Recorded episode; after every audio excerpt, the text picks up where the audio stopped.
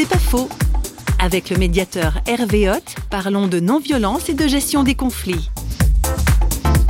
Ça suffit pas de renoncer à la violence, encore faut-il avoir l'intelligence du conflit et savoir se donner des lignes directives précises. Gandhi disait très justement, si je veux m'opposer à une oppression, il faut que je fasse moi-même quelque chose avec mes petits moyens qui va dans le sens de ce que je désire. Et c'est une école de responsabilité étonnante.